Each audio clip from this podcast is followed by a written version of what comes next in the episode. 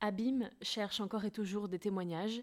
N'hésitez pas à nous faire part de votre histoire sur notre boîte mail abîmepodcast@gmail.com ou sur notre compte Instagram abîmepodcast. Nous vous répondrons, promis. Bonne écoute.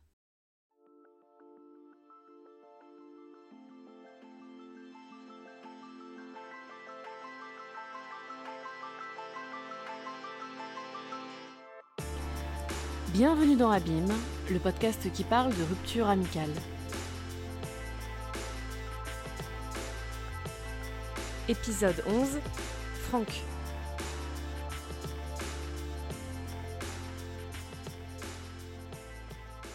Je suis le scout de l'amitié, toujours prêt.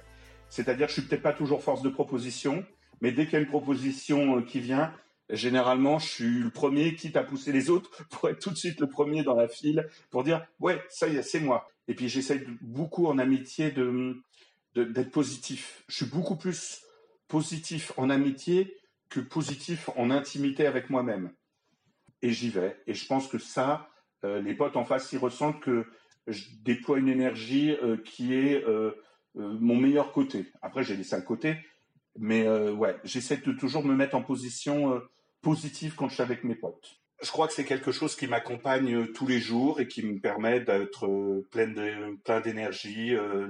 C'est une motivation dans ma vie au quotidien. C'est d'autant plus important chez moi que comme j'ai pas rencontré l'amour, l'amitié, je le cultive avec un grand A, quoi. Je suis quelqu'un qui participe beaucoup au déménagement. Euh, vraiment, vraiment. Et, ce qui est marrant, c'est qu'on peut dire un déménagement, c'est quelque chose de, pas toujours agréable, c'est physique, etc. Moi, j'adore faire les déménagements de mes potes parce que je participe déjà à leur projet, même si c'est un peu galère, etc. Ça reste une mini aventure et ça peut être très sympa. Déménager, moi, quand je commence à déménager mes potes, c'est que ça devient des amis. Je suis capable, dans les faits plus récents, d'accueillir une amie pendant un confinement de printemps dans un deux pièces qui était le mien. Moi, célibataire endurci avec toutes les options. Elle, célibataire endurci aussi avec toutes les options. Et bah, de gérer ces, deux mois de, confinement avec tout ce que ça représente en termes de stress et puis de le faire et de dire, euh, bah voilà, même si c'est pas un truc euh, super confortable, super agréable, euh, on le fait parce que il faut être là. Et c'est dans ces moments-là qu'il faut se prouver que on est capable d'être amis, quoi très vite, ça va devenir quelqu'un de ma famille et très vite, je vais devenir quelqu'un de, de sa famille ou de leur famille. Je suis un pote et puis je vais rencontrer la famille et puis je vais me faire adopter. D'une belle amitié, généralement, euh, naît une belle amitié familiale, c'est-à-dire que je crée des familles de cœur, ça devient naturel. Je passe souvent les vacances en famille euh, avec euh, mon pote et sa famille et ça peut m'arriver dans un mois de vacances, par exemple, d'enchaîner en quatre endroits différents avec euh, quatre super potes et, quatre familles de cœur. Euh. Donner, c'est plus facile que de recevoir. En tout cas, moi, ça a été euh, ma grande difficulté. Mais parce que c'est lié à ma propre histoire, à ma propre histoire personnelle de mon acceptation bah, de mon homosexualité. Et des fois, c'est plus facile d'aller vers l'extérieur et de donner vers l'extérieur plutôt que de recevoir, parce que recevoir, c'est accepter d'ouvrir son propre, son intérieur, son propre intime, avec ses propres difficultés, et donc c'est toujours plus facile d'être généreux que d'être celui qui reçoit. En tout cas, moi, je trouve. Depuis que je suis un peu en paix sur mon intime, depuis que euh, j'accepte mon homosexualité, je m'ouvre un peu plus, et pour moi, il est plus facile maintenant euh, de ne pas être que généreux, mais d'accepter de recevoir et que c'est très agréable.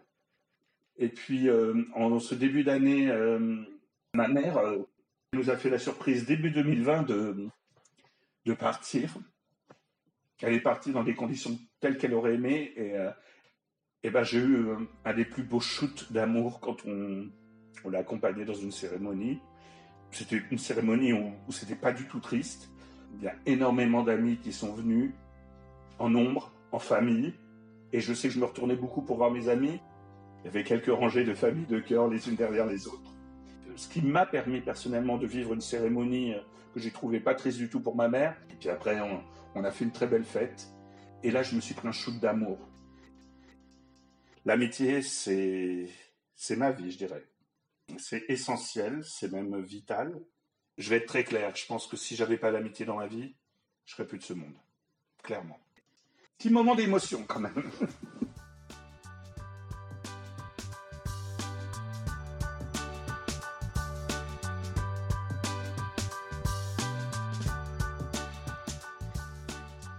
Donc c'était il y a 40 ans, en mars 80, classe de neige euh, dans les Alpes de Haute-Provence. On était quatre classes, donc de CM2, et on était dans un village qui était complètement abandonné. Et on était deux classes par niveau, donc euh, S, qui va être la protagoniste de, cette, de ce témoignage, n'était pas au même niveau que moi. Donc elle était bien sûr pas dans ma classe, elle était dans une autre classe, et donc les activités se faisaient par niveau déjà par niveau de ski, mais aussi par, euh, par étage. Donc, on a eu peu l'occasion de se croiser. Mais moi, je l'ai repéré de loin, quoi. Je sais pas. C'était une, petite blonde, péchue, dynamique, rigolote et enjouée. Et je crois que voilà, on a eu des, occasions de, de s'observer de loin. Voilà, ça a été plus toute une période d'observation pendant les trois semaines qu'ont duré la classe de neige. C'était les premiers contacts. On s'est retrouvés l'année d'après en sixième. Et donc on s'est retrouvés dans la même classe. On faisait le même chemin à un moment donné, donc on a pris le rythme de se retrouver sur le chemin, après dans l'école, après dans la classe, et puis, puis ça a matché. Des barres de rire, des barres de rire, des barres de rire. Donc voilà, donc on se marrait tout le temps. Chez moi, c'était toujours très libre. Je pense que ma mère avait une forme de, de, liberté qu'elle nous laissait, peut-être parce qu'on était orphelin de père et, et qu'elle avait envie de compenser quelque part en n'étant pas du tout sur nos dos, on avait peu de contraintes. Je sais que pour S, par exemple, il y avait beaucoup plus de contraintes. Donc j'étais amené à aller chez elle, elle pouvait venir chez moi. On faisait le monde, on se marrait. Elle, c'était une jolie fille qui enchaînait euh, les garçons quand même. Euh, moi, j'étais son confident, donc ça, moi, j'aimais ça, je pense, euh, ce côté confident. Ce qui était marrant, c'est que moi, j'étais très libre. Elle, elle était beaucoup moins. Et quelque part, elle, elle s'affranchissait de ses contraintes. Les parents un peu sévères, autoritaires, moi, j'avais pas toute cette autorité euh, qui, pouvait engoncer, etc. Et ben, elle, je la trouvais beaucoup plus libre parce qu'elle s'affranchissait de ses règles. Moi, j'ai toujours été un, enfant, je dirais, sage et raisonnable et obéissant. Elle pouvait pipoter ses parents. D'ailleurs, généralement, des d'alibi. Et donc, c'était vraiment, euh, ouais, quelqu'un qui me fascinait par sa forme de liberté. Elle était plus libre que moi, alors qu'elle avait plus de contraintes que moi. Moi, j'étais pas quelqu'un de transgressif du tout. Euh, je vivais par procuration. C'était cool, c'était cool ces années collège. Moi, je suis allé en seconde euh, technique, elle, est allée en seconde euh, classique. Donc, on s'est un peu séparés, hein, parce que il n'y avait plus le point commun qui était la classe. Et on a tous les deux redoublé notre seconde, et on s'est retrouvés dans la même classe. Il n'y a peut-être pas de hasard, il y a sûrement un destin. Et donc, on s'est retrouvés, mais on s'est retrouvés dans un contexte qui était différent. C'est-à-dire que où on habitait dans la petite ville, c'est une ville de banlieue, plutôt classe moyenne et pauvre. Et on s'est retrouvé dans un lycée qui drainait des villes, donc au lycée d'Anguin, plus ou moins riche, avec une population un peu plus hétérogène, socialement parlant. Et donc là, on a été confronté à déjà une ouverture sur un monde un peu plus grand. Et là, elle va, se mettre avec un mec qui s'appelle JC. Et lui, sans être beaucoup plus aisé, j'ai trouvé une différence de classe sociale, vraiment. Des petits bourgeois, je dirais. Et pour la première fois de ma vie, j'ai eu un sentiment d'être laissé pour compte, de ne pas être à ma place, de ne pas être à l'aise, de ne pas être dans mon univers. Et ça, je pense que ça a commencé à polluer notre relation. Elle, comme elle était dans cette relation amoureuse, je ne dis pas qu'elle a changé, mais je dirais qu'elle s'adaptait et elle y trouvait son compte. Et comme elle était avec ce mec-là, elle était, euh, elle avait une homologation. Moi, j'étais la pièce rapportée de celle qui était homologuée. Donc j'étais moins homologué. Donc euh, j'étais supporté. Je suis pas sûr que j'ai toujours été accepté. C'était un petit début de déliquescence, mais on s'en accommodait. Donc du coup, j'ai commencé à me rapprocher d'autres potes, euh, toujours euh, dans la classe, mais on avait toujours cette relation. On partait le matin, tous les matins, on partait ensemble, puisqu'on habitait la même ville et qu'on avait une demi-heure à faire à pied, et on rentrait le soir ensemble. Donc même si on n'avait pas passé la journée complètement ensemble, on se faisait le matin, on se débriefait notre soirée respectivement chacun chez soi. Et le soir, on se faisait le débrief de la journée, ce qui nous est arrivé, ce qu'on avait perçu de telle ou telle chose. Donc voilà, on avait toujours au moins ce lien-là sur la journée du chemin aller, du chemin retour. On partageait au moins une heure en exclusivité, donc tous les jours, à chaque fois qu'il y avait école. Et ensuite, euh, l'été entre la première et la terminale, je suis allé dans un village dans les Cévennes que j'aime beaucoup. Et donc c'était l'année de mes 17 ans. Donc je suis allé un mois en vacances. Et je suis rentré pour travailler, mon premier job. Donc là, c'était euh, mois d'août, sur Paris. Et je me suis retrouvé être manutentionnaire pour ranger des cassettes vidéo en sous-sol. Et j'ai pété les plombs. Et au bout de 15 jours, je me suis dit, je peux pas, il faut que je retourne dans les Cévennes. Voilà. Donc avec l'argent que j'avais gagné, je me suis repayé quelques semaines euh, sur la fin août, début septembre, euh, et j'ai gardé 300 francs de l'époque, 45 euros pour la conversion, pour acheter une jupe, pour moi, hein, une jupe en cuir pour S, parce que ça allait être l'année de ses 18 ans, et je me suis dit, je sais qu'elle avait toujours voulu avoir une jupe en cuir, c'était un truc, je savais que ça lui ferait super plaisir, et donc les 300 derniers francs qui me restaient de ce que j'avais gagné de mon premier boulot, je les avais, je les avais gardés pour, pour lui offrir euh, cette jupe en cuir. Son anniversaire arrive, elle était de fin octobre, c'est 18 ans, donc ses parents organisent un mini apéro. Par contre, il y en avait d'autres potes qui n'étaient pas conviés, donc qui tournaient en bas en attendant que le mini apéro euh, s'arrête. Et parce qu'on se retrouvait après tous, on allait tous dans une, dans une pizzeria. Euh. et puis après, on se retrouvait euh, chez moi ma mère, mon beau-père, euh, ma maison était libre. Je sais pas pourquoi ils étaient tous partis. Euh. et donc j'avais acheté euh, sûrement pas grand-chose parce que voilà au niveau thune c'était pas ça, mais j'avais dû acheter quelques bouteilles, peut-être pas beaucoup d'alcool, peut-être un peu de cidre et de choses comme ça, quelques boissons, des gâteaux. J'avais peut-être, je crois même avoir fait des gâteaux, donc dans mon souvenir. On se retrouve, on se retrouve chez moi. Donc il y a S, il y a les potes qui avait tourné en bas le temps que l'apéro se, passe, et puis les potes de JC et JC. On essaie de faire des jeux, quoi, voilà, de faire un truc un petit peu sympathique. Et puis c'était un peu odieux, voilà, l'alchimie prenait pas tellement. Et puis là, il commence à ouvrir le bar chez moi, à se servir en alcool, donc ça me gêne un peu parce que euh, moi j'avais prévu des trucs, alors c'était peut-être pas suffisant nécessaire, mais au moins je l'avais fait avec sincérité et grande amitié. Et que là, ça tape dans les bouteilles qui sont pas les miennes, qui sont celles de ma mère. Euh, ça me gave là. Et S réagissait peu, quoi. Elle était, euh, elle était éteinte. Je, ne reconnaissais pas la fille que je connaissais, quoi. À un moment donné, ils ont dit bon bah on va monter dans les chambres. Donc ils sont montés euh, JC et S, et puis une pote de JC avec son copain, et ils sont montés dans les chambres. Et puis là, je commençais à, bouillir, hein, vraiment, à voir rouge. Donc moi qui suis plutôt un gentil, hein, même si je dis ce que je pense et je suis franc, je suis monté, je les ai sortis des chambres et je leur ai dit de se casser, que je voulais plus jamais les voir.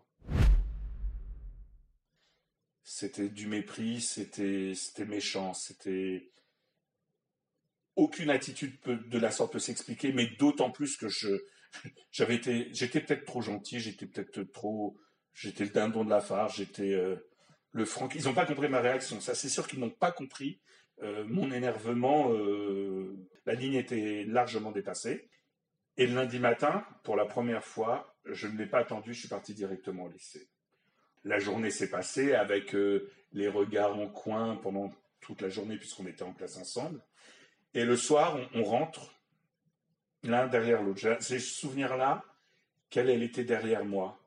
Et que moi, je rentrais avec M, donc je vais situer M, qui est ma plus vieille pote maintenant.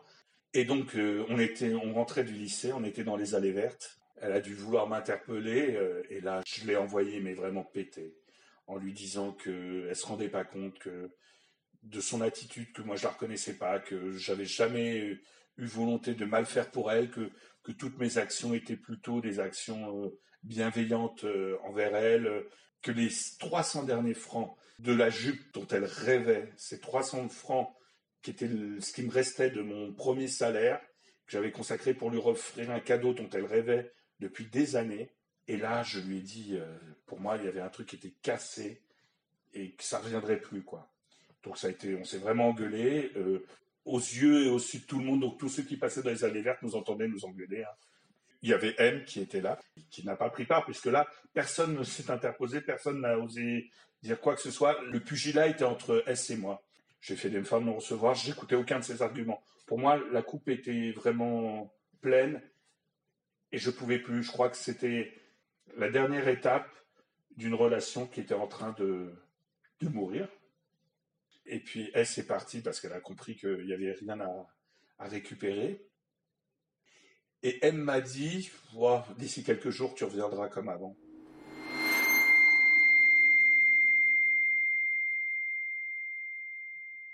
Et je crois que la phrase de M, ça voulait pas dire t'es un petit toutou, mais il y avait, y avait cet ordre-là, quoi.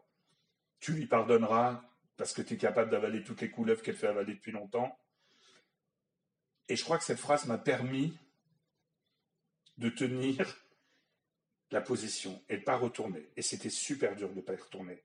Parce que c'était une façon de, de mettre un rideau sur toutes ces années, de tourner une page. Et voilà, et puis c'est une habitude euh, douce, réconfortante. Ces, allers-retours euh, ensemble, ces rigolades, tous ces souvenirs. C'est vrai que si M ne m'avait pas dit d'ici quelques jours tu retourneras comme si de rien n'était, bah peut-être que j'y serais retourné. C'était aussi une façon de quitter mes années euh, adolescentes et, je rentrais dans le monde adulte. Et le monde adulte, c'était peut-être moins drôle que le monde des adolescents où tu es beaucoup plus léger, où tu te marres, etc. Je me rapproche de M, je me rapproche d'autres personnes. Ils sont devenus des palliatifs à S. Et j'ai trouvé ça fade, nos relations, nos, premiers échanges d'amis. Et il y a eu un, réel manque de dire, ouais, la nouvelle vie, elle va être moins bien. Mais comme il y avait cette phrase de M qui me disait, ouais, d'ici quelques jours, tu y retournes. Eh ben, c'était, euh, c'était comme un alcoolique anonyme qui ne doit pas recommencer à boire. Ben voilà, c'était ça. Il fallait pas que je retombe dans la relation avec S. Il fallait que je m'y tienne. Il fallait que je m'y tienne.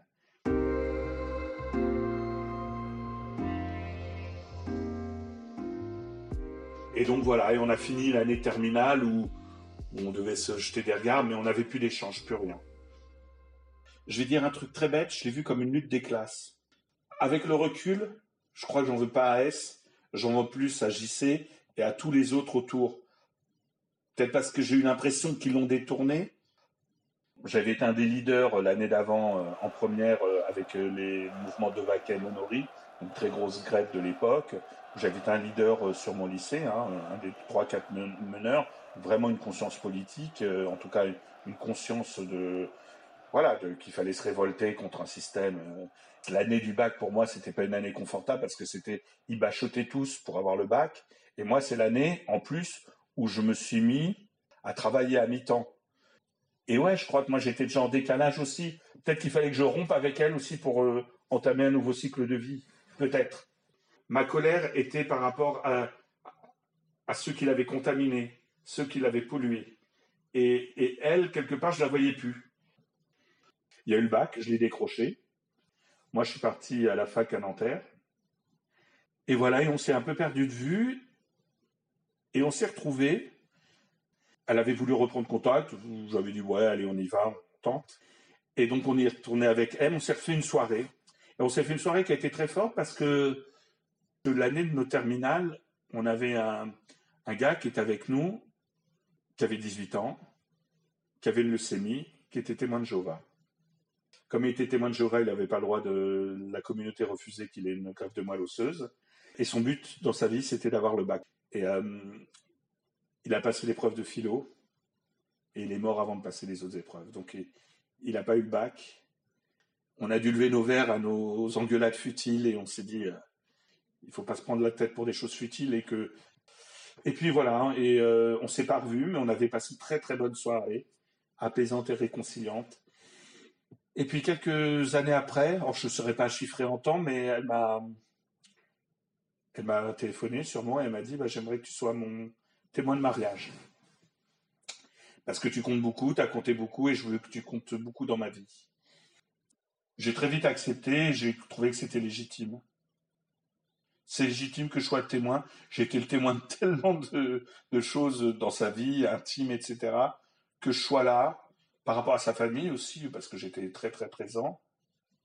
Moi, je l'ai pris comme, ouais, comme une reconnaissance de notre amitié. Elle, peut-être que c'était une dynamique, quoi, un point de départ d'une nouvelle dynamique. Et moi, c'était peut-être un point final à notre relation et de le faire d'une très belle manière. Et puis de la savoir heureuse, je pouvais la laisser partir sans moi en plus. Et moi, je pouvais gérer cette euh, façon de dire je suis là, une dernière fois, mais je prends ce que j'ai envie de prendre.